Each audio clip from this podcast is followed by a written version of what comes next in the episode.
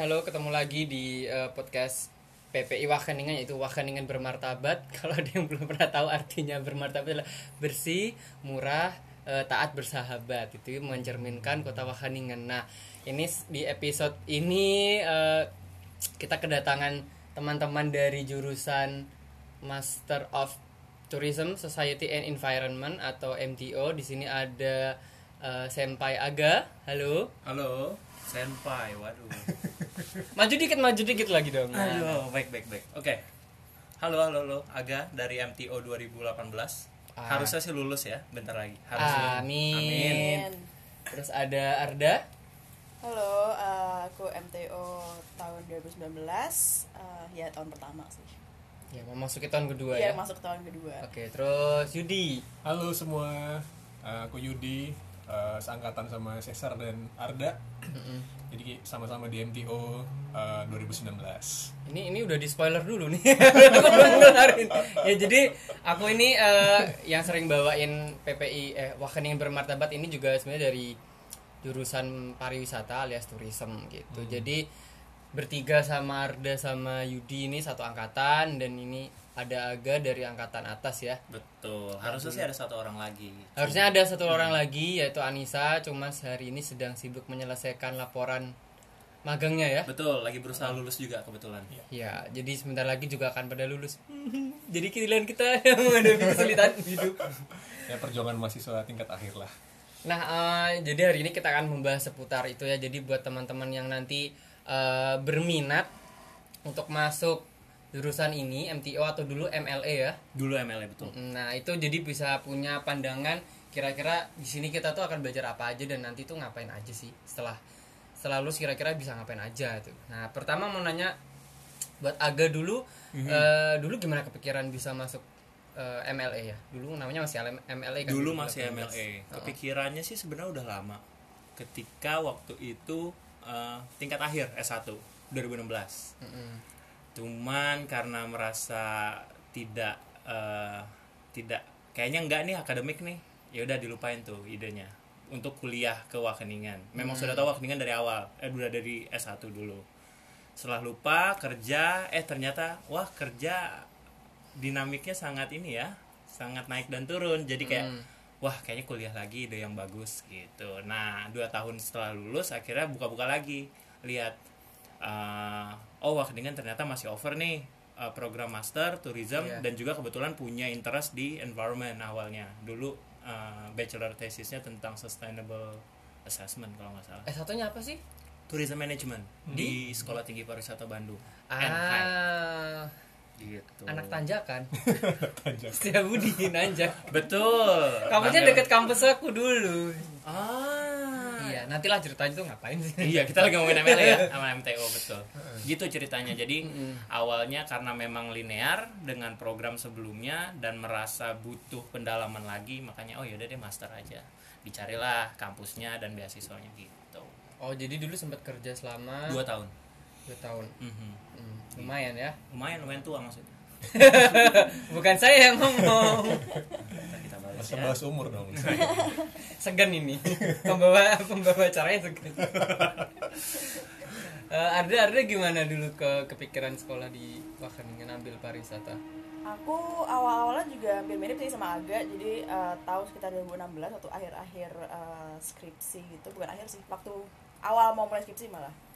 Terus ya sempat wacana ah, pengen ah master gitu kan. Terus ada yang eh, bilang di Wageningen nih ada jurusan ini gitu-gitu. Karena dia tahu aku eh, bakal pindah ke Bali, kerja di Bali kan banyak turisme juga. Terus eh, aku juga suka fokus di environment. Terus dia ngasih rekomendasi MLA waktu itu. Iya. Terus setelah lulus S1, aku kerja dulu di Bali di tourism juga. Waktu itu di tour operators, terus sempat pindah ke bisnis eh, manajemen, bukan bisnis manajemen, eh, konsultasi untuk bisnis, tapi juga kliennya banyaknya berhubungan sama tourism juga. Mm-mm. Habis itu ya sambil kerja, sambil eh, apply-apply, terus sempat keterima di Auckland juga sebenarnya, cuma akhirnya ambil yang di sini karena dari awal emang pengennya yang di jurusan ini. Oh ya bedanya sama yang di Auckland? Kalau di Auckland aku keterima di Antro sama di Museum and Cultural Heritage. sama sih Ah. sebenarnya dua-duanya aku tertarik misalnya dua-dua tuh di sini dan di Auckland cuma eh, nggak tau pengen pengen ke turismenya sih fokusnya emang. Misal tourism dan environmentnya karena ya isu di Bali yang selama ini aku suka mendalami itu kan environmentnya itu. Dan ya kayak isu-isu sampah dan lain-lain Iya. gitu. Dan kalau tourism kan untuk ke depannya tuh pasti akan ada terus gitu loh. Kalau kayak eh, antro dan museum juga sih. Cuma hmm, lingkupnya lebih besar di tourism. Jadi chance Mm-mm. ke depannya sih. Ini tourism tapi itu dulu emang eh, S1 nya apa? Antropologi budaya. Oh jadi ini nggak kayak aga ya? Kalau aga kan masih pariwisata pariwisata gitu. Nggak aku sebenarnya agak nyebrang sih. Tapi waktu di antro juga aku ngambil beberapa kelas yang ada kaitannya sama tourism. Karena kan antro kan culture banget dan tourism kan juga uh, menjual culture lah intinya seperti Mm-mm. itu. Jadi ya tetap ada keterkaitannya. Selalu ada irisan sih kalau pariwisata. Iya benar ya masih ada sambungannya ya pokoknya ya. Jadi hmm kalau aku sendiri agak panjang ceritanya. Ya kami dengarkan kami dengarkan silakan ya S1 nya dulu ya. Jadi S1 itu aku kebetulan di etnomusikologi. Mungkin teman-teman pada hahaha gitu ah kan iya etnomusikologi apa Oh, oke. apa itu etnomusikologi? Jadi eh, S1 nya itu belajar etnomusikologi itu masih cabang antropologi sebenarnya dulunya. Jadi eh, bisa dibilang singkatnya itu antropologi musik gitu kan ya tetap belajar budaya juga tapi lebih ke fokusnya lebih ke musik gitu. Nah di tahun 2014 aku keterima di Kementerian Pariwisata dan Ekonomi Kreatif pada saat itu. Mm-mm. Eh, masuk di sektor ekrafnya kan. Nah, jadi setelah ek- eh, ekonomi kreatif bubar eh, masuk ke tahun 2015 terus akhirnya Kemenparekraf berubah jadi berubah nama jadi Kemenpar doang Kementerian Pariwisata. Jadi meninggalkan eh, bukan meninggalkan sih. Jadi ya misah lah antara ekraf sama pariwisatanya. Yang mana Nah. sekarang rujuk lagi. Yang mana sekarang rujuk lagi. Nah pas ketika pe- perubahan struktur itu aku yang tadinya emang karena kebetulan di etnomusikologi jadi masuk masuknya itu di ekraf akhirnya pindah ke pariwisatanya gitu kan. Nah jadi di pariwisata itu sejak tahun 2015 sampai terakhir kemarin sebelum berangkat itu aku terjunnya di pemasaran pariwisata. Nah jadi setelah lima tahun bekerja udah ketebak ya umurnya ya. Jadi bisa dikira-kira berapa umurnya ya kawan-kawan? Ternyata nggak paling tua. Aku mulai kerja 17 tahun kok kak. Oh. oh gitu. Oh, boleh. Eksploitasi remaja dulu. Ya jadi setelah lima tahun bekerja, terus eh, ter- eh, kons- concernnya kan selalu di pemasaran gitu kan. Nah terus aku tuh mikir ada sisi ada sisi buruknya sebenarnya kalau misalnya kita terlalu fokus ke jor-jorannya ke pemasaran terus gitu kan. Karena harusnya eh, pengembangan destinasi yang baik itu dibarengi dengan pemasaran yang baik, tapi kesiapan destinasi pariwisatanya juga harus baik gitu. Nah terus aku tuh mikir eh, kalau kalau kita misalnya concern sama pengembangan pariwisata, pengembangan destinasi, berarti kan itu harus sustainable gitu kan. Nah dan aku tuh nggak nggak punya apa ya, nggak punya knowledge sama sekali gitu, either di pariwisatanya ataupun dari sisi sustainable-nya. Gitu. karena dulu sekolahnya Hmm, nggak nyambung belas gitu kan nggak nyambung belas. Terus dapat ilmunya di kantor juga eh, ya promosi pemasaran promosi pemasaran gitu kan. Jadi itu aku sampai di satu kesimpulan aku pengen nih belajar di pengembangan eh, pariwisata tapi juga ya nggak melulu pemasaran gitu. Jadi aku ter- tertarik ke gimana punya perspektif eh, pengembangan pariwisata yang berkelanjutan gitu. Akhirnya makanya memutuskan untuk kuliah di sini. Iya. ya pertimbangannya pertama karena setelah research juga si Wageningen University ini kata katanya katanya terbaik di Belanda gitu kan nah makanya tertarik untuk ya akhirnya memutuskan untuk kuliah di sini gitu Oke, nah kalau kalau aku sendiri eh, sama kayak Yudi sama kayak Arda ya. Jadi memang sekolahnya dulu pertama memang nggak yang pariwisata gitu. Eh, sekolahnya dekat dekat sama STP. oh geger kalong juga ya Iya, anak geger kalong ini dulu di Institut Manajemen Telkom. Sebenarnya bukan geger kalong lagi, cuy, picung. Jadi ini geger kalong jalan yang kecil, picung itu gang. aduh Jadi kampusnya masuk gang dulu tuh belajar manajemen bisnis. Nah, tapi eh, S1-nya dulu itu memang ngambilnya temanya tuh pemasaran pariwisata. Jadi itu dulu jadi sering main ke kampusnya Aga oh ya karena cari referensi dan tanda kutip referensi juga. referensi dan referensi. oke oke baik. Referensi cowok maksudnya. Tidak. Ya cowok untuk bergaya maksudnya gitu. Oh iya ya karena saya nggak bisa gaya ya nggak bisa dandan. Dengan baik. Nah eh, setelah itu jadi mulai akrab kan dengan apa tuh namanya hal-hal soal pariwisata salah satunya dengan eh, salah satu nama eh, profesor yang kemudian jadi atasan di kantor nah itu ada juga. Nah ini jadi eh, aku dan Yudi tuh memang satu satu apa namanya satu tempat kerja gitu kan di Kementerian Pariwisata yang sekarangnya Kemen Parekraf.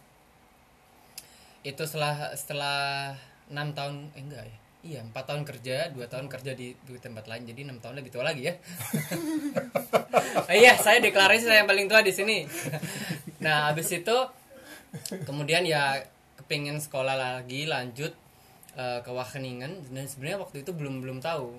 Nggak kayak agak yang udah tahu nama Wageningen dari lama ya.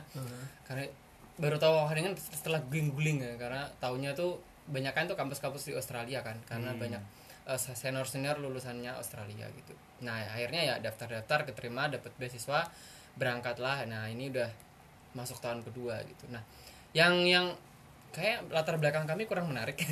Jadi lebih menarik lebih menarik lebih menarik dibahas ininya aja ya. Nanti belajar apa aja gitu di Betul. sini nah, kan? Boleh, boleh. udah 11 menit masa ngomongin ini terus? Nah jadi kira-kira apa sih yang dipelajarin di sini itu Eh, boleh cerita nggak?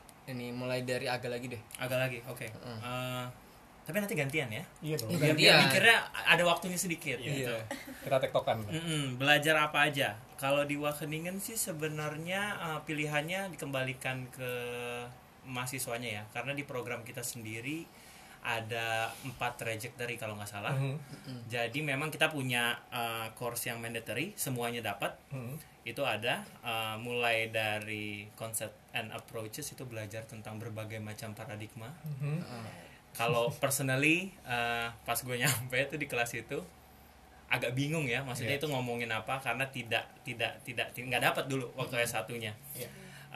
tapi setelah dari situ dapat juga eh, be- beberapa course yang agak lebih eh, mudeng Mhm. kayak sustainable tourism atau misalnya em, apa lagi ya Eh, oh langsung kayaknya itu course yang eh, mandatorinya itu dan juga ada Iya. research methodology. Cuman karena saya ambilnya kemarin adalah eh, tourism and natural resources governance. Mhm. lupa juga nama pastinya. Eh, ada course-course yang memang eh, relate banget sama eh, governance. Kayak misalnya sempat ambil eh, course environmental quality and governance itu memang isinya nggak ada arak tourismnya atau jarang banget. Course itu ada setahun dua kali dan eh, ada di period 2 dan 5 kalau nggak salah. Dan setiap periodnya cuma ada satu anak tourism. Jadi isinya anak environmental science. Wow. jadi kayak beda banget gitu. Uh, dan yang dipelajari pun nggak tourism sama Nggak sekali ada, ya. sebenarnya.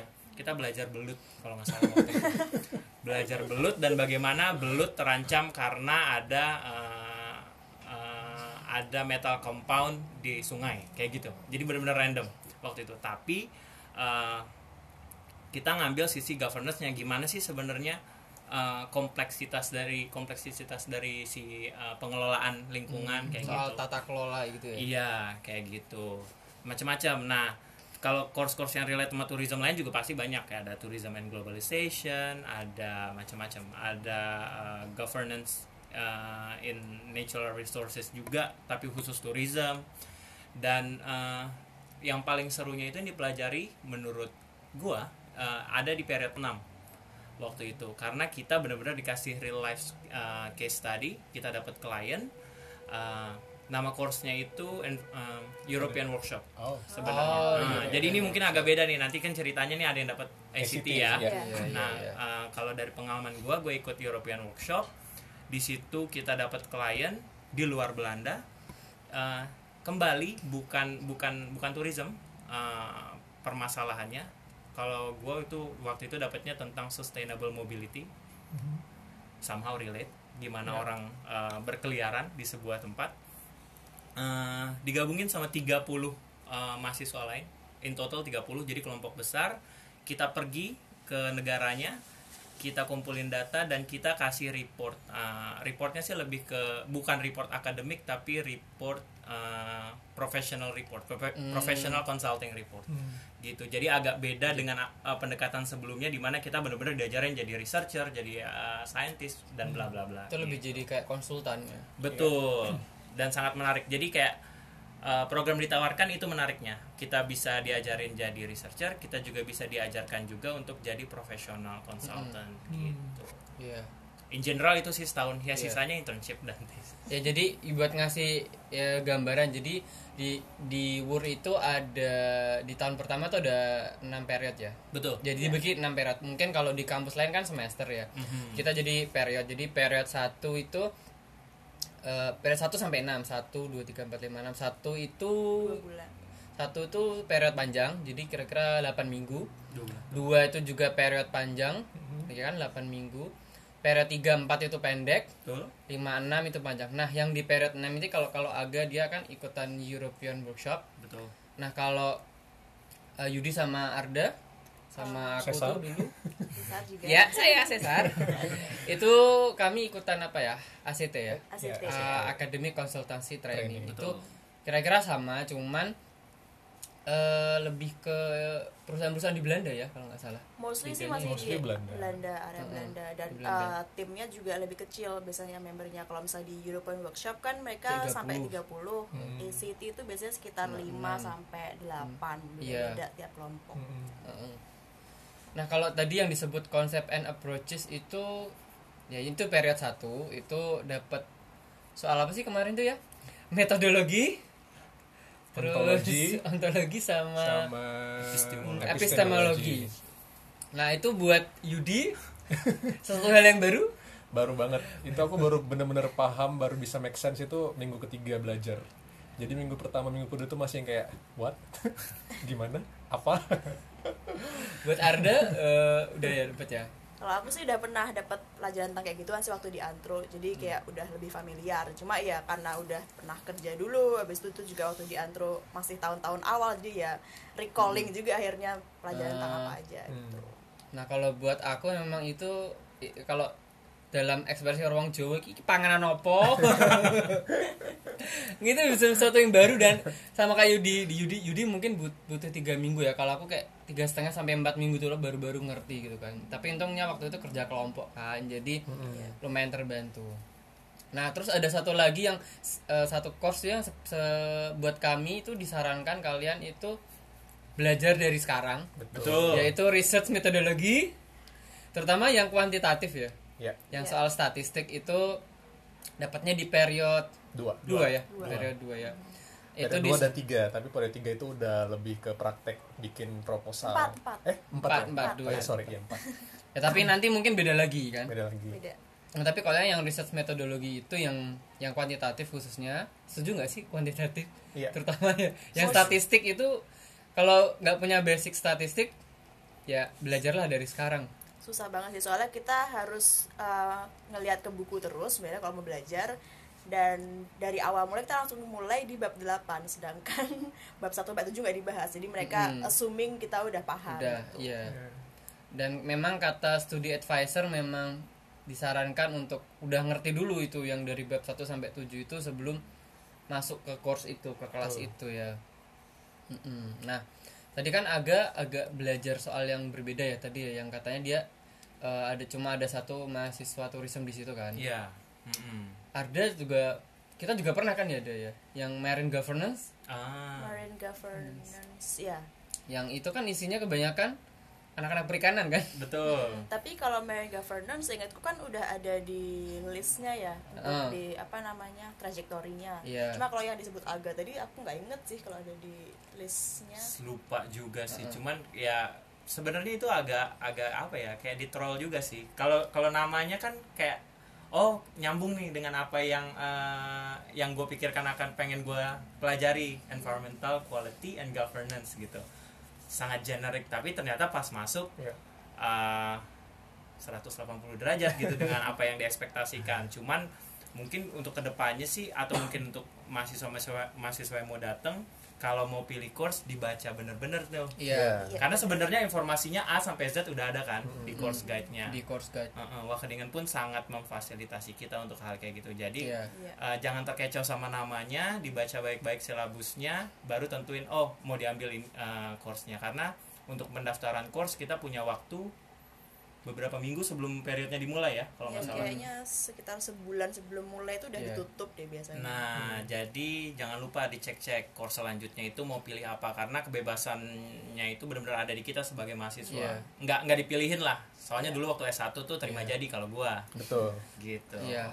Gimana Nah, ya? apalagi yang apa namanya yang eh, opsional ya jadi sebenarnya di sini itu nggak ada keterbatasan mau ngambil course apa sih untuk yang opsional jadi maksudnya kalau misalnya kita anak tourism pengen ngambil eh, mata kuliah Bisnis yang juga dari bisa. bisnis juga bisa gitu. Tapi balik lagi kadang-kadang tuh ada silabus yang haruskan kita udah punya eh, basic knowledge gitu.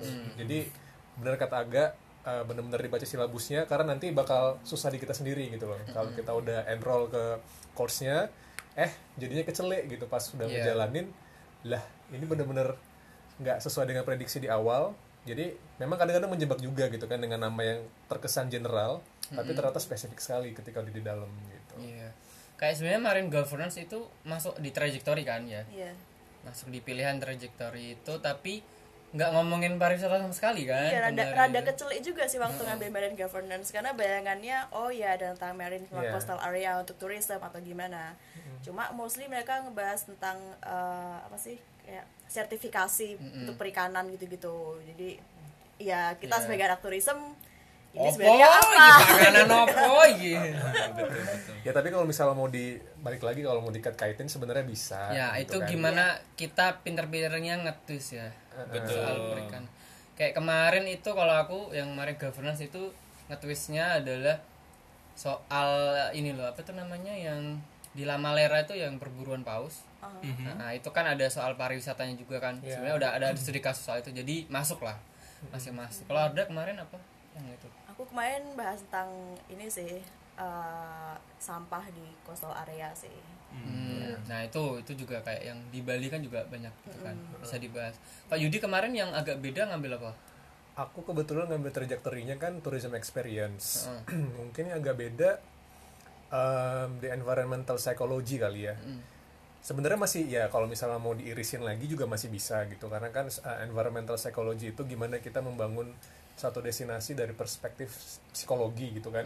Jadi let's say kalau misalnya kita pengen ngembangin destinasi apa ya contohnya ya Uh, misalnya destinasi yang ada berkaitannya dengan uh, hut bukan hutan ya.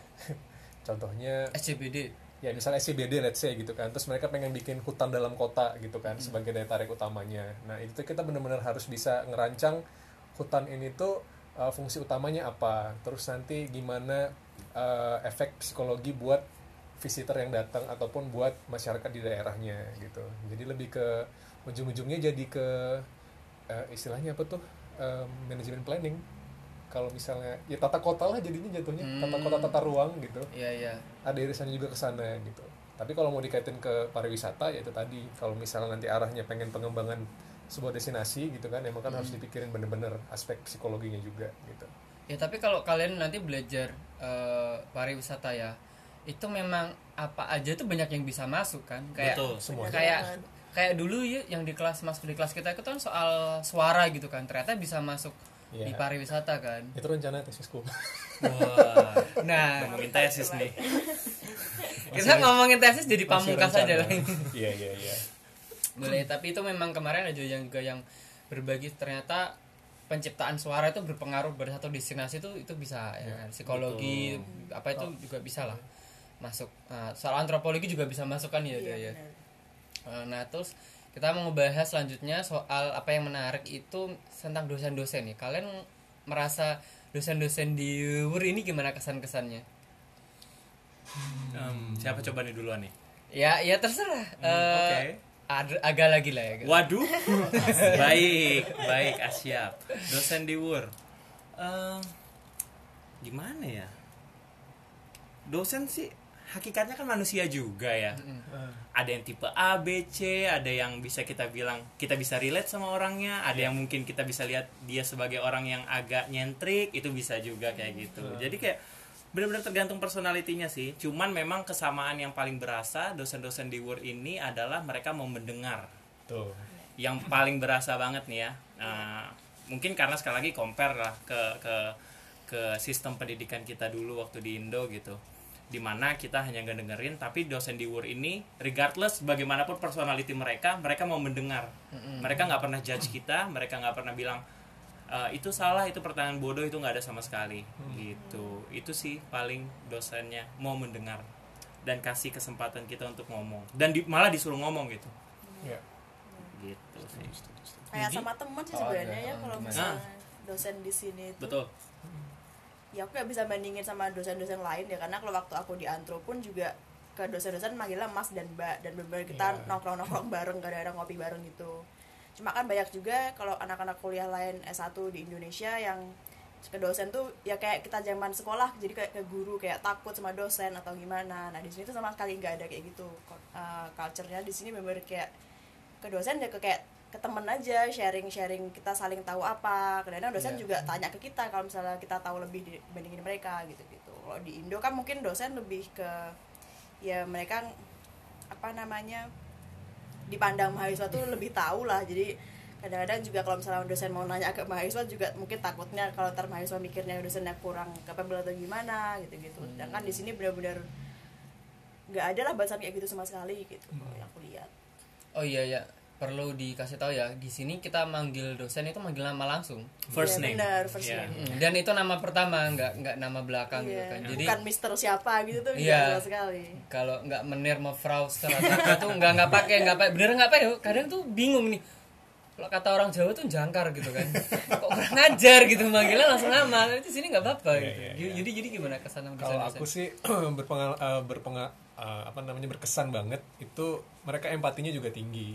Jadi pernah suatu suatu ketika di periode 3 itu eh, kondisi kesehatan kan lagi kurang stabil gitu kan. Jadi itu ada deadline ada deadline essay yang memang eh, seminggu dari ujian gitu. Dan aku aku, tuh kemarin nggak manage to finish gitu. Tapi aku eh, email dosennya dan kasih tahu kondisiku dan mereka tuh ngasih kesempatan gitu loh. Dan mereka tuh bener-bener di sini empatinya tinggi dan mikirin kesehatan mental ya. kesehatan mental dan fisik yang utama gitu. Jadi mereka langsung ujak balas dengan gini oke take your time uh, mind your health first gitu loh. Dan itu aku ngerasanya kebantu banget gitu loh. Jadinya dia dia ngasih tambahan deadline jadi seminggu lagi untuk buat uh, ngumpulin esai akhir. Dan ya jadinya kita juga bisa terima gitu loh bisa maksimal untuk nyelesain gitu. Hmm. jadi ya itu sih yang berkesan banget. Nggak sampai baper tapi kan? Hah? Uh kirain. Jadinya itu jadi apa ya? Jadi jadi amunisi buat kita gitu loh ketika kita nanti kembali ke Indonesia. Mungkin kita akan mendu- menduduki posisi-posisi strategis yang di atas gitu Ini lagi ngomong- melihat dirinya sendiri lagi melihat dirinya sendiri. refleksi masa depan. Ya kalau ntar mau jadi dosen atau pokoknya yang yang punya Ya. kedudukan lebih tinggi lah gitu. Ya utamakan punya empati gitu. Betul. loh. karena nggak nggak semua orang di satu masa itu selalu prima kondisinya gitu. Iya. benar Ta- ya itu aku setuju sih. Jadi di sini memang di Belanda ya secara umum eh, udah pernah nanya teman sama yang kerja profesional juga. Jadi kesehatan mental itu sangat sangat dilihat gitu kan. Terutama kayak kemarin waktu awal-awal pandemi ya. Ya itu kan banyak yang kesulitan karena perubahan dari offline jadi online terus eh, kesepian gitu kan. Nah itu eh, dosen juga waktu itu mereka eh, terbuka dengan masukan masukan eh, mahasiswanya gitu kan. Jadi kalau ada yang ada masalah apa itu tuh bisa bisa bisa dimengerti mereka. Dan satu yang jadi kesan baik kalau dari aku sih waktu itu kita pernah ada satu waktu ada satu momen di kelas gitu kan. Nah ini perlu pengambilan keputusan kan. Nah dosen ini kalau pengalaman sebelumnya dosen udah memutuskan langsung ini. Hmm. nah tapi kemarin itu dosen tuh nanya nanya ke mahasiswanya ini kalian maunya gimana? gitu kan. Nah itu jadi pertim keputusannya ada di ini di mahasiswa gitu. Jadi kita dikasih kayak suara gitulah. Kita boleh memutuskan gitu kan. Nggak nggak yang cuman dosen ngomong apa terus kita harus ngikut gitu kan. Iya. dan cara mereka menerangkan ya macam-macam sih. Ada yang cepat dimengerti ada yang Iya, butuh pemahaman cukup cukup lama. Jadi memang memang beda personality memang beda cara ini ya menerangkan gitu. Kalau selain dosen apa aja yang kalian temukan menarik gitu selama studi ini group work nah group work nah ini perlu banget dibahas coba coba cerita tentang grup coba gimana, coba Mas? jadi maksudnya group work Jadi eh, kalau di Belanda itu kayaknya umum ya, bahkan sebuah hal yang lumrah gitu loh. Kalau apa-apa tuh di sini dikerjakan secara group work gitu. Jadi sama aja sih kayak misalnya di Indonesia kan juga ada kerja kelompok gitu kan. Cuma di sini tuh group worknya emang pembedanya apa ya? Eh, bisa dibilang itu kita kayak kerja bareng. eh, pas lagi kerja itu bener-bener kerja yang nggak nggak main-main gitu loh. Dan apalagi kalau misalnya dapat se teman teman segrup yang ambis gitu kan yang anak-anak yang ambisius yang pengen uh, achieve targetnya yang tinggi gitu. Dan itu pengalaman menarik dari aku sih.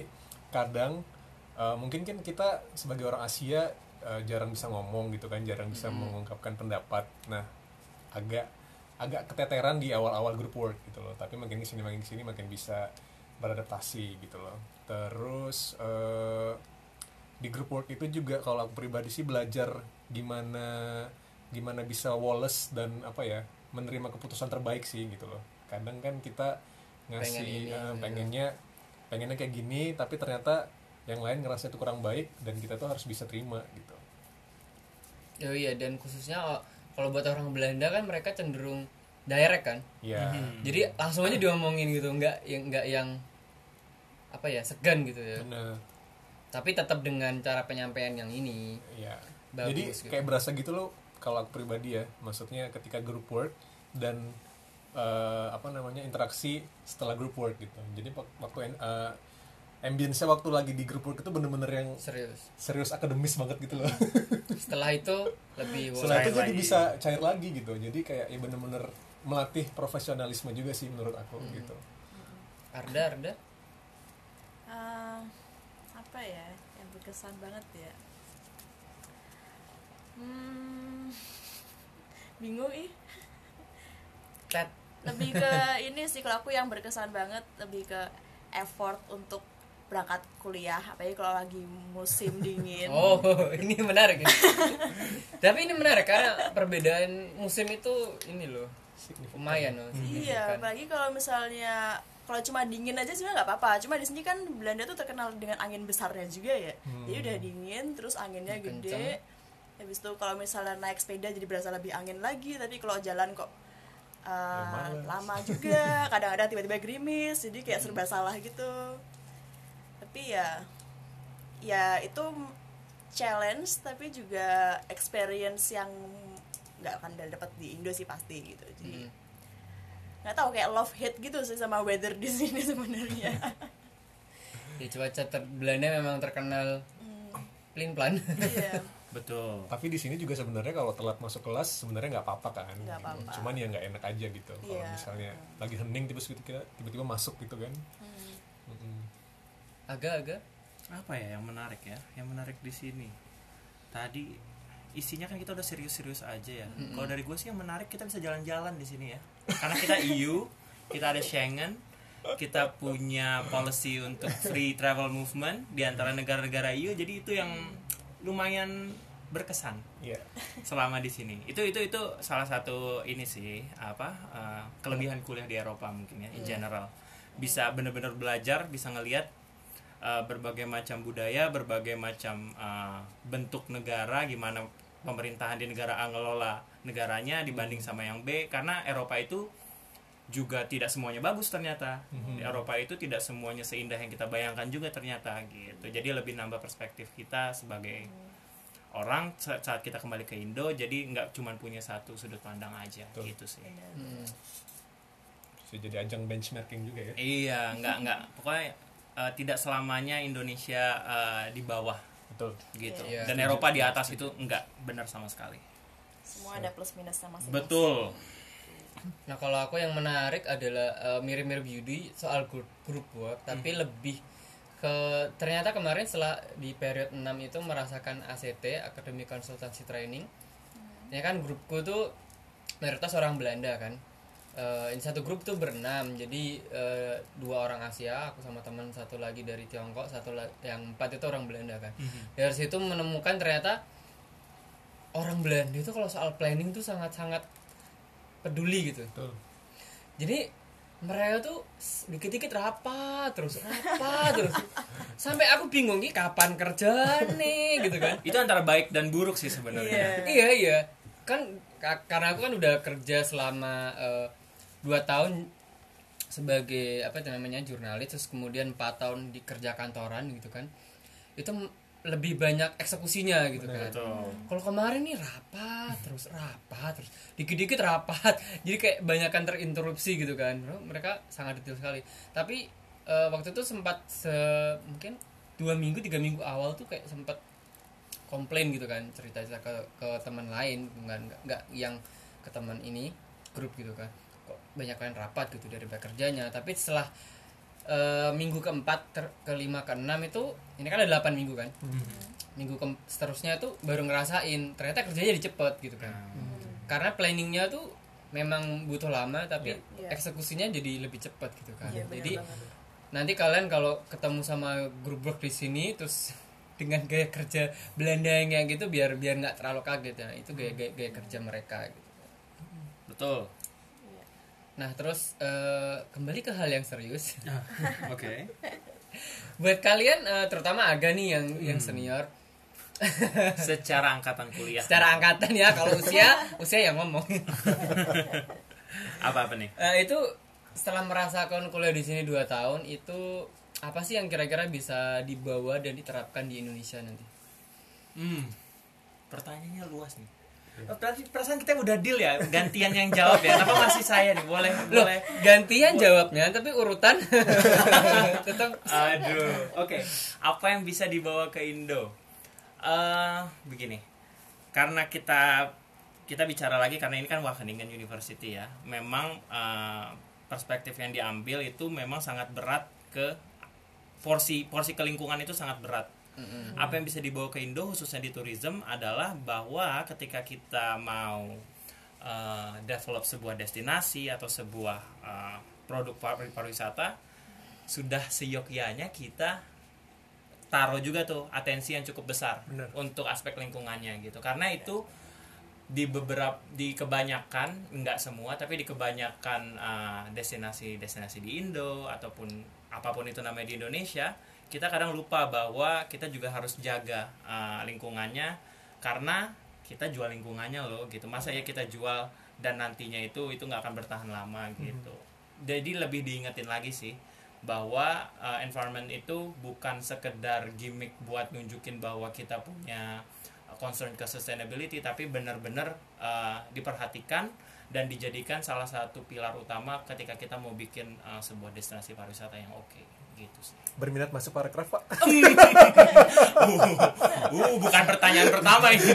sedia saya sediakan karpet eh, oranye karena Belanda kan karpet oranye Karpet oranye.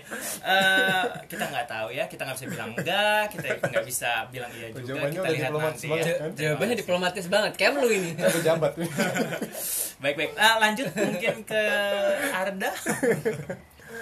Eh, aku juga kurang lebih sama sih. Maksudnya di sini kan kita jauh-jauh sekolah pelajari semua ilmu. Eh, ya kita yang yang pasti kita panen nih ilmunya di sini apa aja dan khususnya fokus di environment sama sustainability karena kita di Wageningen. Dan yang untuk dibawa ke Indo sih pasti itu ilmunya dibawa. Tapi jangan lupa untuk eh, koneksi yang pasti. Karena kita nggak mungkin kalau misalnya kita mempelajari semua ilmu di sini tapi di Indonya kita nggak punya koneksi nih untuk eh, mengaplikasikan yang kita pelajari di sini. Jadi kan sama aja nonsense ya yang kita belajar di sini ngapain gitu kan. Jadi ya kalau dari aku sendiri sih tetap ilmunya itu sendiri yang perlu kita bawa ke Indo dan Hmm, uh, uh, pengalaman di sini sama kita berkoneksi sama orang internasional deh misalnya. Kita siapa tahu ntar balik ke Indo jadi merasa aduh culture-nya beda gitu kan. Ya kalau misalnya jangan kayak gitu lagi. Kita membiasakan diri untuk uh, ya koneksi itu penting banget. Kita harus uh, membiasakan ngobrol ke orang-orang tanya mereka minatnya apa dan kalau misalnya emang ternyata seminat kita bisa kerjasama atau enggak gitu-gitu. Hmm. itu kan uh, bergunanya nggak cuma untuk apa namanya transfer ilmu aja tapi juga untuk ke masyarakat secara umum juga. Karena kan akhirnya ntar kita pakai ke semuanya juga gitu. Jadi aku sih gitu. Hmm. Aku juga bersyukur karena dengan kuliah sini bisa dapat koneksi orang pemerintah Yudi Terus saya kasih cermin pak. Kalau aku sih eh, ya udah jelas ya nanti kembali akan kembali ke kantor ke ke Parekraf.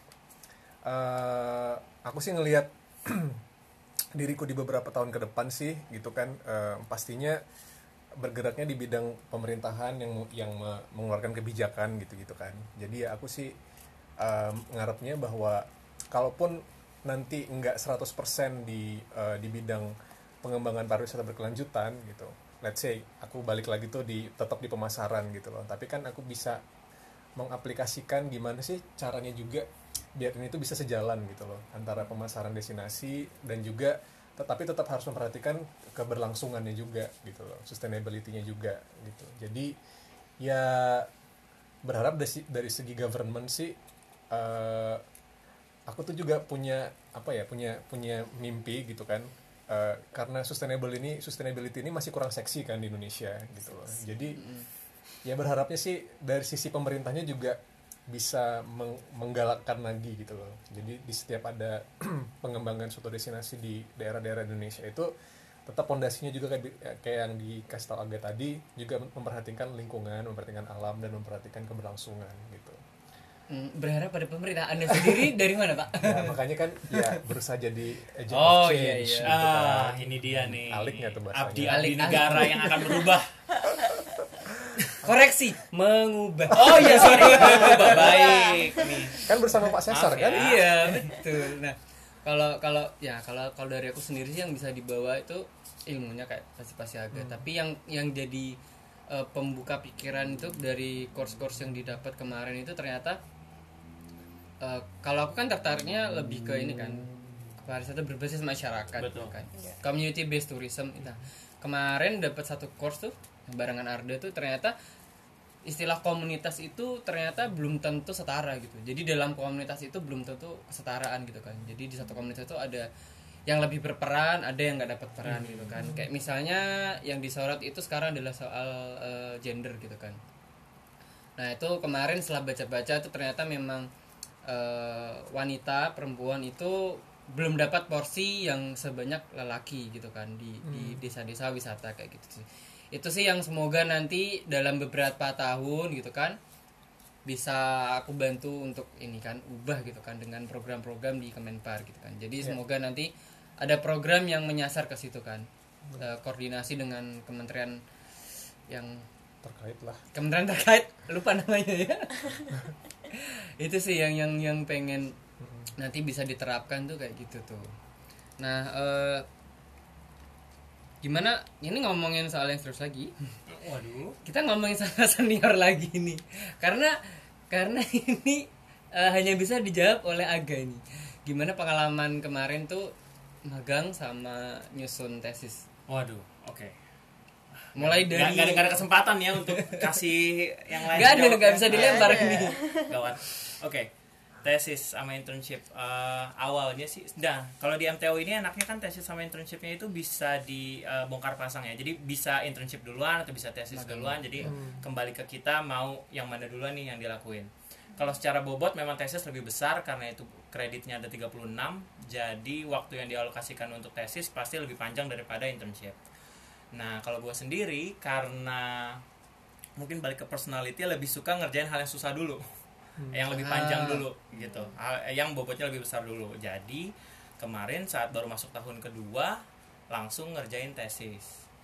Eh, prosesnya sama kurang lebih dengan apa yang kita lakuin kalau bikin tesis di mana pun ya di di universitas mana pun. Kita bikin proposal dulu habis itu kita data collection analisis data tulis reportnya dan dipresentasikan.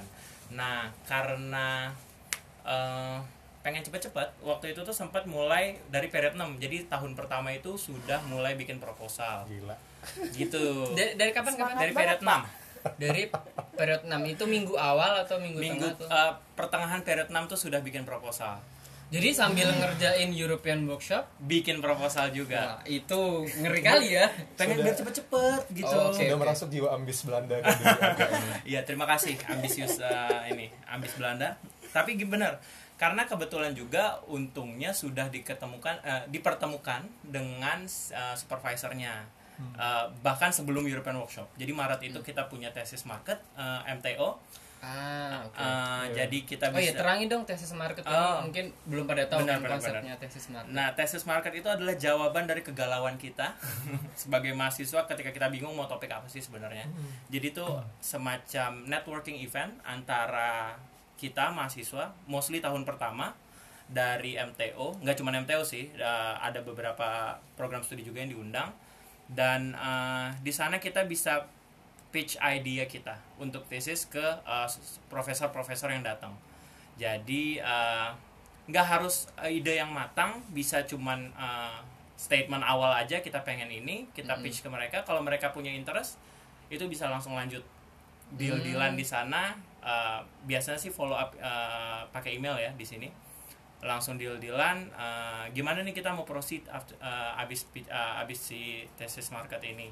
Nah kalau gua kebetulan ketemu di sana supervisornya, eh, dia suka dengan ide awalnya dan makanya makanya sudah bisa dikerjain juga karena memang sudah ada orang yang mau bantuin gitu sudah ada yang bantuin juga gitu jadi kita- Ceritain dong ide-idenya apa sih sebenarnya? ide awalnya ide awalnya itu waduh lama nih nanti nih Gak apa-apa. oke eh, tesisnya itu tentang ini tentang policy study gitu jadi tentang bagaimana proses pembuatan sebuah policy di sebuah destinasi wisata. Jadi ibarat kata menceritakan lagi eh, gimana sih antar stakeholders itu eh, saling menggunakan otoritasnya masing-masing untuk untuk eh, objektif mereka masing-masing gitu. Dan eh, inti awalnya sih seperti itu Uh, ada beberapa perubahan juga kayak dari lokasi itu berubah. Tadinya pengen di National Park A jadi ke National Park B gitu. Uh, tapi selama proses uh, pembuatan proposal itu semua bisa terjadi. Bahkan ide kita di awal pun yang kita sampaikan super, ke supervisor itu pun bisa diganti. Kalau memang uh, karena supervisor kan juga ngasih masukan sel- uh, selama perjalanannya selama bikin proposal itu.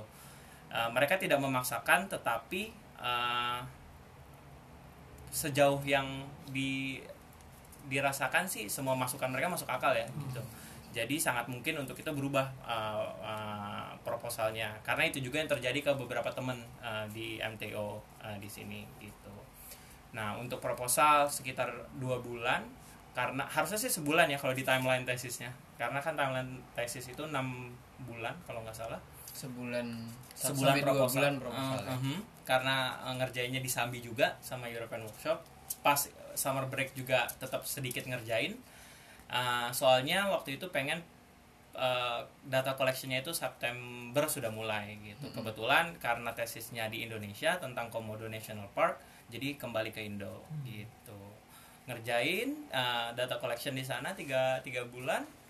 Uh, balik lagi ke sini sudah tinggal analisis. Jadi semua data sudah dimasukin uh, sudah recordingnya sudah ditranscribe uh, semuanya data data dokumen-dokumen pendukungnya sudah masuk juga udah selesai jadi benar-benar tinggal nulis gitu dua bulan nulis langsung uh, presentasi di bulan Maret gitu sih nah kalau internship agak sedikit beda karena covid Pengalaman presentasinya dong. oh pengalaman presentasinya nah ini ini Karena ini bedanya sidang tesis di sini sama waktu sidang skripsi itu dulu gimana?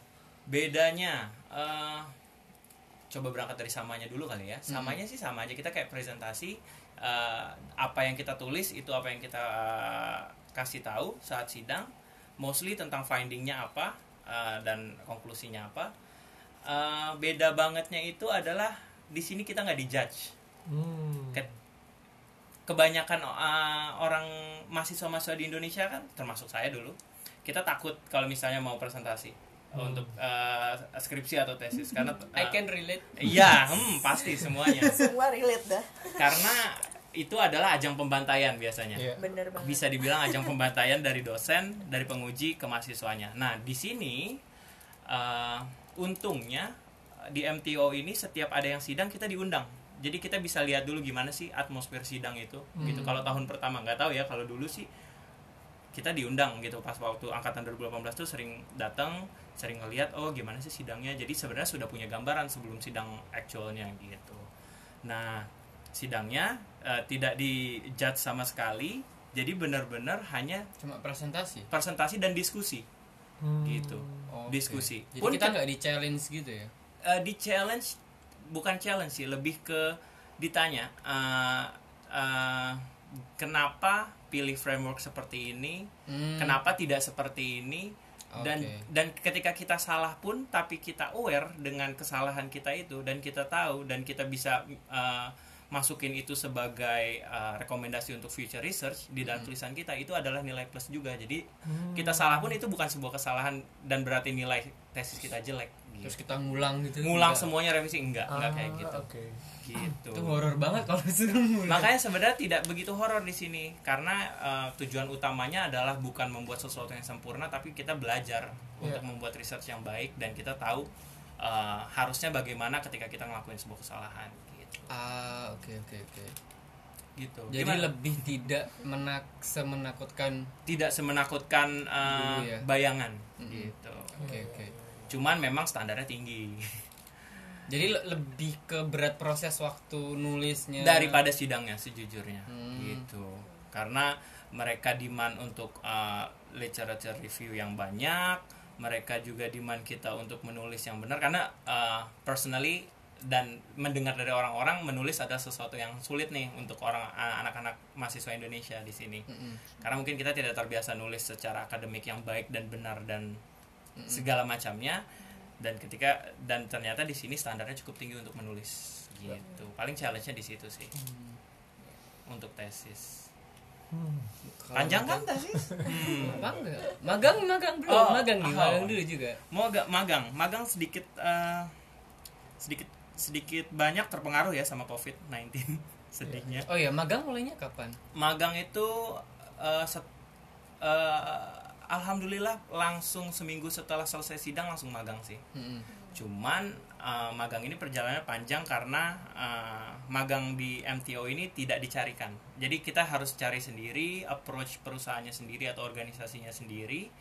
Mungkin kalau S1 beberapa sudah dikasih tahu ya. Eh, ada ada nih eh, sekolah kita punya partnership sama kantor ini kayak misalnya contoh STP sama Kemenpar gitu kan langsung disalurkan tapi ternyata di sini enggak. Kita harus benar-benar cari secara mandiri gitu. Dan COVID lumayan bikin deg-degan karena kita tahu kayak organisasi-organisasi tourism semua rekrutmennya jadi on hold. Karena mereka sendiri Iya. pun harus survive di bisnis mereka atau Iya. di aktivitas mereka. Jadi eh, banyak juga yang jadi ditunda dari eh, cerita dari teman-teman atau memang harusnya berangkat jadi tinggal jadi berangkat gitu. Tapi untungnya di sini kemarin dapat Dutch eh, NGO itu yang mereka mereka itu promote eh, cultural walk. Jadi orang jalan dari Austria ke Istanbul dan mereka eh, berusaha untuk promote kegiatan itu dan mereka aims untuk dapat sertifikasi dari eh, Council of Europe dan bantuin di sana sih kemarin untuk internship. jalan jalan jalan dari mana Jalan dari Austria, dari Vienna ke Istanbul. jalan kaki Jalan kaki. dari Austria ke Istanbul Yes. itu Wow. berapa kilo coba eh, 2500. selama berapa hari Jadi sebenarnya gini. Nah, mungkin ini terdengar aneh nih karena memang di orang Indonesia atau terdengar Asia capek sih Ah, terdengar capek betul. Orang di Indonesia dan Asia itu tidak begitu familiar sama eh, jalan kegiatan pilgrim yang jalan jauh. Hmm. Gitu. Ini jadi jadi kalau di Eropa ini eh, mereka punya ketika mereka lagi sabbatical atau mereka sudah em, apa namanya sudah pensiun biasa mereka jalan-jalan nih. Eh, alasannya macam-macam. Ada untuk self development atau untuk ke agama atau untuk macam-macam. Nah mereka jalan selama tiga bulan nyusurin tempat-tempat ngelihat beberapa atraksi sepanjang perjalanannya itu ya hanya untuk jalan aja gitu dari A titik A sampai titik B gitu. Nah itu yang berusaha kita promote karena memang marketnya ada. Mungkin nggak bisa relate ke Indo karena memang ya di Indo pun juga siapa ya orang yang mau jalan ribuan Iya. kilo gitu kan? jarang banget. Jarang banget. Cuman false seperti itu. Ribu. gitu deh. Jadi ya ya udah begitulah intinya cerita tahun kedua. Hmm, Kalau magang itu ada yang dipresentasikan juga lagi ya? Ada. sebenarnya? Jadi tapi magang itu juga s- beda-beda sih formatnya jadi nggak ada uh, fix uh, template bahwa kita reportnya akan seperti A presentasinya harus seperti B. Jadi benar-benar dikembalikan antara perjanjian uh, supervisor kita di tempat magang supervisor kita di kampus dan kita sebagai mahasiswa. Kita pun juga punya hak untuk bilang oh kita mau deliverable-nya uh, report A aja tanpa ada annex B. Itu bisa juga. Jadi benar-benar uh, diskusi antara tiga orang tadi gitu. Tiga orang itu mahasiswa terus supervisor, di supervisor organisasinya kampus. dan Oh, supervisi di- kampus. Oh iya iya. Oke oke berapa lama magang? 4 bulan ya? Empat bulan 16 minggu. 16 minggu ya? Dan itu bisa lebih sih. Kalau misalnya mau dapat ekstra kredit itu bisa juga. Karena setiap per berapa minggu itu ada uh, berapa plus additional HTS gitu. Jadi bisa di adjust lagi. Ada yang internshipnya lima minggu eh lima bulan sorry. Ada yang empat bulan gitu. Kalau lima bulan berarti lebih dari 24 gitu sih ceritanya menarik karena memang belum dilakukan ya. Iya. semangat. Semangat. Jadi dapat insights lagi kan gitu. Emang rencananya gimana nih kalian? Kalian kalian ini? Asik. Adik-adik Kalau- yang tidak adik? Kalau aku sih eh, kemarin udah dapet udah ngontak satu dosen kan. Terus dia menghubungkan dengan eh, salah satu alumni yang eh, kerja sekarang jadi dosen di universitas di UGM. Mhm. Nah, itu dihubungkan terus dia bilang memang ada satu project penelitian yang bisa dijadikan buat magang gitu kan. Mhm. Nah, itu akhirnya dapat di situ kan, tapi memang belum belum belum resmi gitu karena belum tanda tangan kontrak. Nah, itu memang kalau di sini kan kalau mau magang mau tesis itu harus ada kontrak kan. Mhm, betul Nah, itu kemarin belum tanda tangan kontrak sih. Nah, tapi memang benar kalau zaman sekarang yang Covid ini terutama nyari magang di pariwisata tuh susah, susah banget. betul Karena banyak perusahaan, banyak apa yang yang yang nggak beroperasi gitu kan atau menunda dulu, menutup dulu. Karena nggak ada aktivitas pariwisata gitu kan. Ya itu memang tantangan gitu sih. Kalau kalau aku sih gitu, kalau teman-teman lain ya sama kayak Cesar eh, jadinya kita switch plan nih tadinya kan harusnya setelah udah tahun pertama selesai mau tesis dulu gitu kan. Tapi karena situasi covid ini kalau mau fit research juga masih was-was terutama kayak aku pribadi karena kan pengen fit researchnya di Indonesia gitu kan. Melihat kasus yang lagi masih tinggi sekarang jadinya akhirnya aku switch fokus pengen magang dulu gitu. Jadi udah uh, nge-apply untuk magang jadi ya semoga lancar. Terus setelahnya baru uh, tesis gitu. Jadi prosesnya dibalik gitu loh.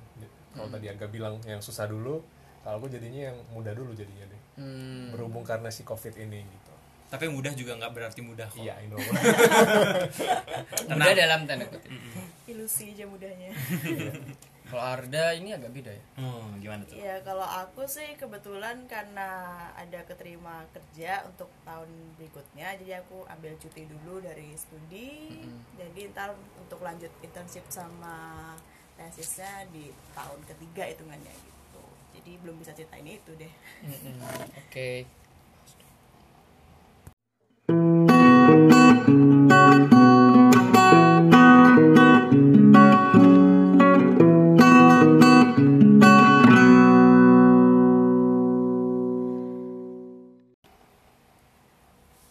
Nah, eh, terakhir soal ini ya, yang tantangan yang dirasakan teman-teman, ini ini gimana nih? Ini agak belakangan aja deh kalau alhamdulillah sesuai ya, sesuai request biar nggak jadi yang yang pertama. Eh, Arda gimana? tantangan Tantangan selama studi ini, selama setahun ya berarti ya? selama studi hmm, kalau aku sih berasa banget tantangan tuh di awal karena kan kita dulu terbiasa semester ya enam bulan jadi kayak ya masih santai-santai dikit gitulah masih bisa kalau ini karena benar-benar period kita period panjang cuma 8 minggu terus period pendek cuma 4 minggu jadi benar-benar yang harus uh, belajar belajar belajar gitu loh kesannya. Jadi uh, nentuin pace kerja atau belajarnya itu sih yang sempat struggling di awal. Terutama ya awal-awal kan udah uh, nyesuaiin pace kerja habis itu juga nyesuaiin baru pindah sini terus ya masih cari-cari teman baru yang nyaman gitu-gitu. Terus juga ya walaupun udah terbiasa bahasa Inggris misalnya tapi kan kita nggak terbiasa untuk benar-benar setiap hari dan harus mengolah itu ilmu baru gitu kan. Jadi Hmm.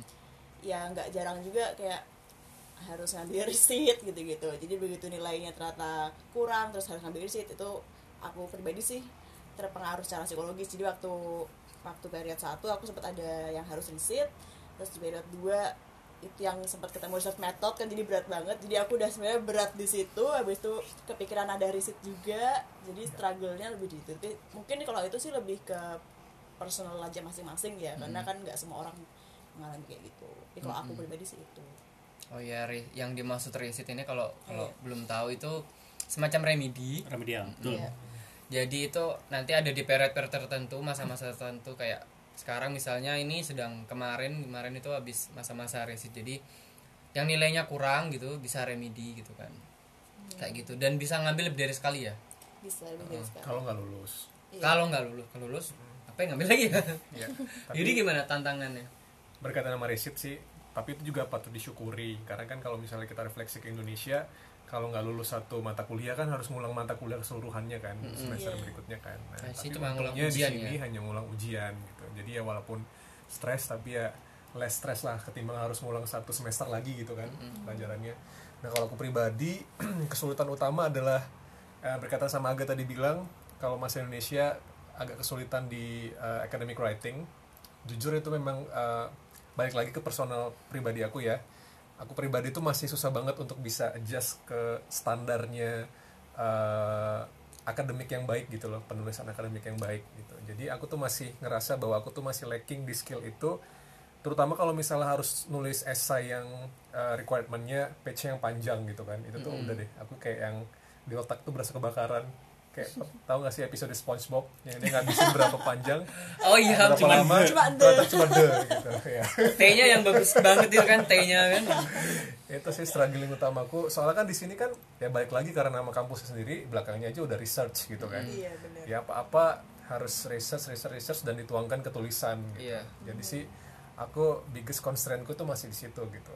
Bahkan masih aku rasain sampai sekarang gitu. Jadi ya ya itulah tantangannya.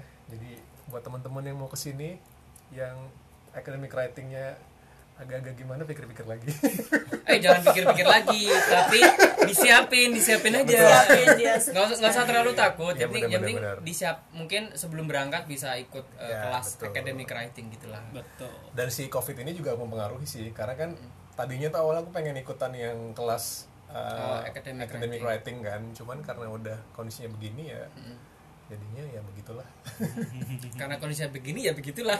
Indonesia banget ya anu itu.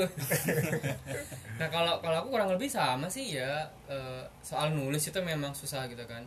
Ya walaupun walaupun aku juga sering nulis gitu kan, tapi bukan yang yang yang Academic. akademik gitulah Eh, baca jurnal itu juga satu Ya. Satu apa namanya tantangan tersendiri. Melelahkan ya. karena baca tulisan-tulisan ilmiah itu ternyata butuh waktu yang lama gitu. Kita baca udah di highlight dibaca lagi di highlight dibaca lagi kayak gitu. Kira-kira proses yang berulang beda sama kayak beda dari yang kayak misalnya kalau aku baca-baca eh, kayak cuma artikel-artikel di The Guardian atau apa itu kan jurnalistik udah tapi nggak terlalu berat kayak Iya, ilmiah gitu loh benar. bahasa-bahasa akademiknya itu kadang-kadang kita yang bingung iya ini- Penggunaan oh, kata-kata asing juga kan. iya dan kadang nggak kadang sih sering tuh harus buka kamus sering banget ini betul artinya sering banget buka-buka thesaurus gitu. tuh itu kayak harus ada di HP atau di layar laptop lah Iya. kalau thesaurus kalau aku pribadi Heeh. jadi download dulu lah itu ada dictionary kan Iya. ada thesaurusnya itu itu perlu banget ya kalau nulis itu juga memang tantangan karena ini aku buka ya. Nilai uh, IELTS-ku yang paling rendah itu writing itu cuma 6 gitu kan. Dan di sini minimum kan 6 kan ya. Nah itu jadi nilaiku udah paling bawah-bawah bawah banget itu. Dan di sini selama tugas-tugas nulis itu nilaiku juga nggak nggak bagus. Sekalinya dapat nilai bagus itu kerja kelompok. Terima kasih grup work. Ya. ya jadi grup work itu selain tantangan juga membantu gitu Ya, kan Nggak karena kalau ya. nggak troll banget. Blessing in disguise. kalau ada tugas-tugas nulis kalau nulis sendiri selalu nilainya pas-pasan. Hampir ngulang gitu kan. Tapi kalau sama eh, apa namanya kerja kelompok dapat nilai bagus. Iya, iya. jadi itu sebuah eh, keuntungan gitu kan. Tantangan lainnya itu tadi masih nyambung sama Arda itu soal pace gitu kan. Karena tadi kayak itu tadi eh, period panjang period pendek period panjang period pendek. Kalau kita satu semester gitu kan jadi selama 6, 6 bulan ya kira-kira Ya, ya, enam bulan. 6 bulan itu kan ritmenya sama kan? Kalau di sini ritmenya ganti-ganti. Period basic tuh jamnya ganti lagi. Jadi itu menyesuaikan. Besok baru harus bangun pagi. Period depan siang atau malah mulainya sore kayak gitu-gitu penyesuaiannya itu Benar. memang butuh eh, itu satu tantangan tersendiri gitu sih. Nah ini terakhir eh, agak nih. Akhirnya terakhir nih. Oke, eh, sama secara secara garis besar sih sama yang yang yang jadi struggle kayak tadi pace gimana kita tetap keep up sama schedule, gimana kita harus eh, improve academic writing. Tapi eh, di luar itu paling lebih ke challenge untuk jadi lebih open minded sih Hmm. terhadap apa pun terhadap apa pun di sini macam-macam open minded sama punya teman baru itu harus open minded karena kita nggak nggak semua orang itu uh, bisa treat kita dengan apa yang kita ekspektasikan mereka uh, treat ke kita gimana. Terus uh, harus open minded juga uh, terhadap semua possibility yang ada. Apalagi kayak covid sekarang ini kita uh, gua khususnya sebagai orang uh, tourism students yang mau lulus tantangan tersendiri juga mau gimana nih abis ini? Mau uh, mau seperti apa uh, nanti jalur uh, jalur karirnya atau atau seputar seperti itu harus open minded dan juga yang lain open mindednya adalah open minded bahwa tourism itu tidak bisa dilihat melalui satu kacamata aja gitu. Itu challenge-nya sih karena banyak banget. Course A course B itu pendekatannya berbeda. Ada yang ada eh, dosen yang fokus ke sustainability dari environmentnya ada ada juga dosen yang fokus community harus paling pertama eh, di eh, ada juga pendekatan yang enggak economic benefit yang harus eh, diprioritaskan kayak gitu-gitu loh. Jadi eh, berusaha jadi open minded dan ambil jalan tengahnya sih. Karena eh, susah juga nggak nyenengin semua orang memang nggak bisa tapi paling nggak kita eh, cari yang kasih win-win solution ke paling banyak stakeholdernya. Dan itu paling susah sih di sini. Ya. ambil jalan tengahnya gitu sih. Nggak sia-sia jadi yang ngomong terakhir ya kan jawabannya paling mantap bu. Sia-sia senior memang. secara angkatan kuliah. Sekali lagi itu harus ditekankan. Sih gitu. Oke makasih ya kita udah ngobrol selama satu jam lebih nih. Hampir satu jam 10 menit. Dapat banyak insight. Jadi teman-teman yang dengerin yang tertarik mau kuliah di WUR ambil khususnya MTO MTO nggak tahu nanti kalau berubah Jadi lagi nggak namanya tahu ya. ya. nggak tahu. Tapi kira-kira gambaran besarnya itu nanti udah tahu kan mau mau ngapain tantangannya apa nanti ya terus apa yang dipelajarin kira-kira apa yang bisa diterapin di Indonesia tuh apa dosen-dosennya kayak gimana terus eh, yang menarik apa aja itu udah mau kita bahas ya. Makasih udah dengerin selama satu jam lebih nanti ketemu lagi di episode wakil dengan bermartabat selanjutnya. Dwi.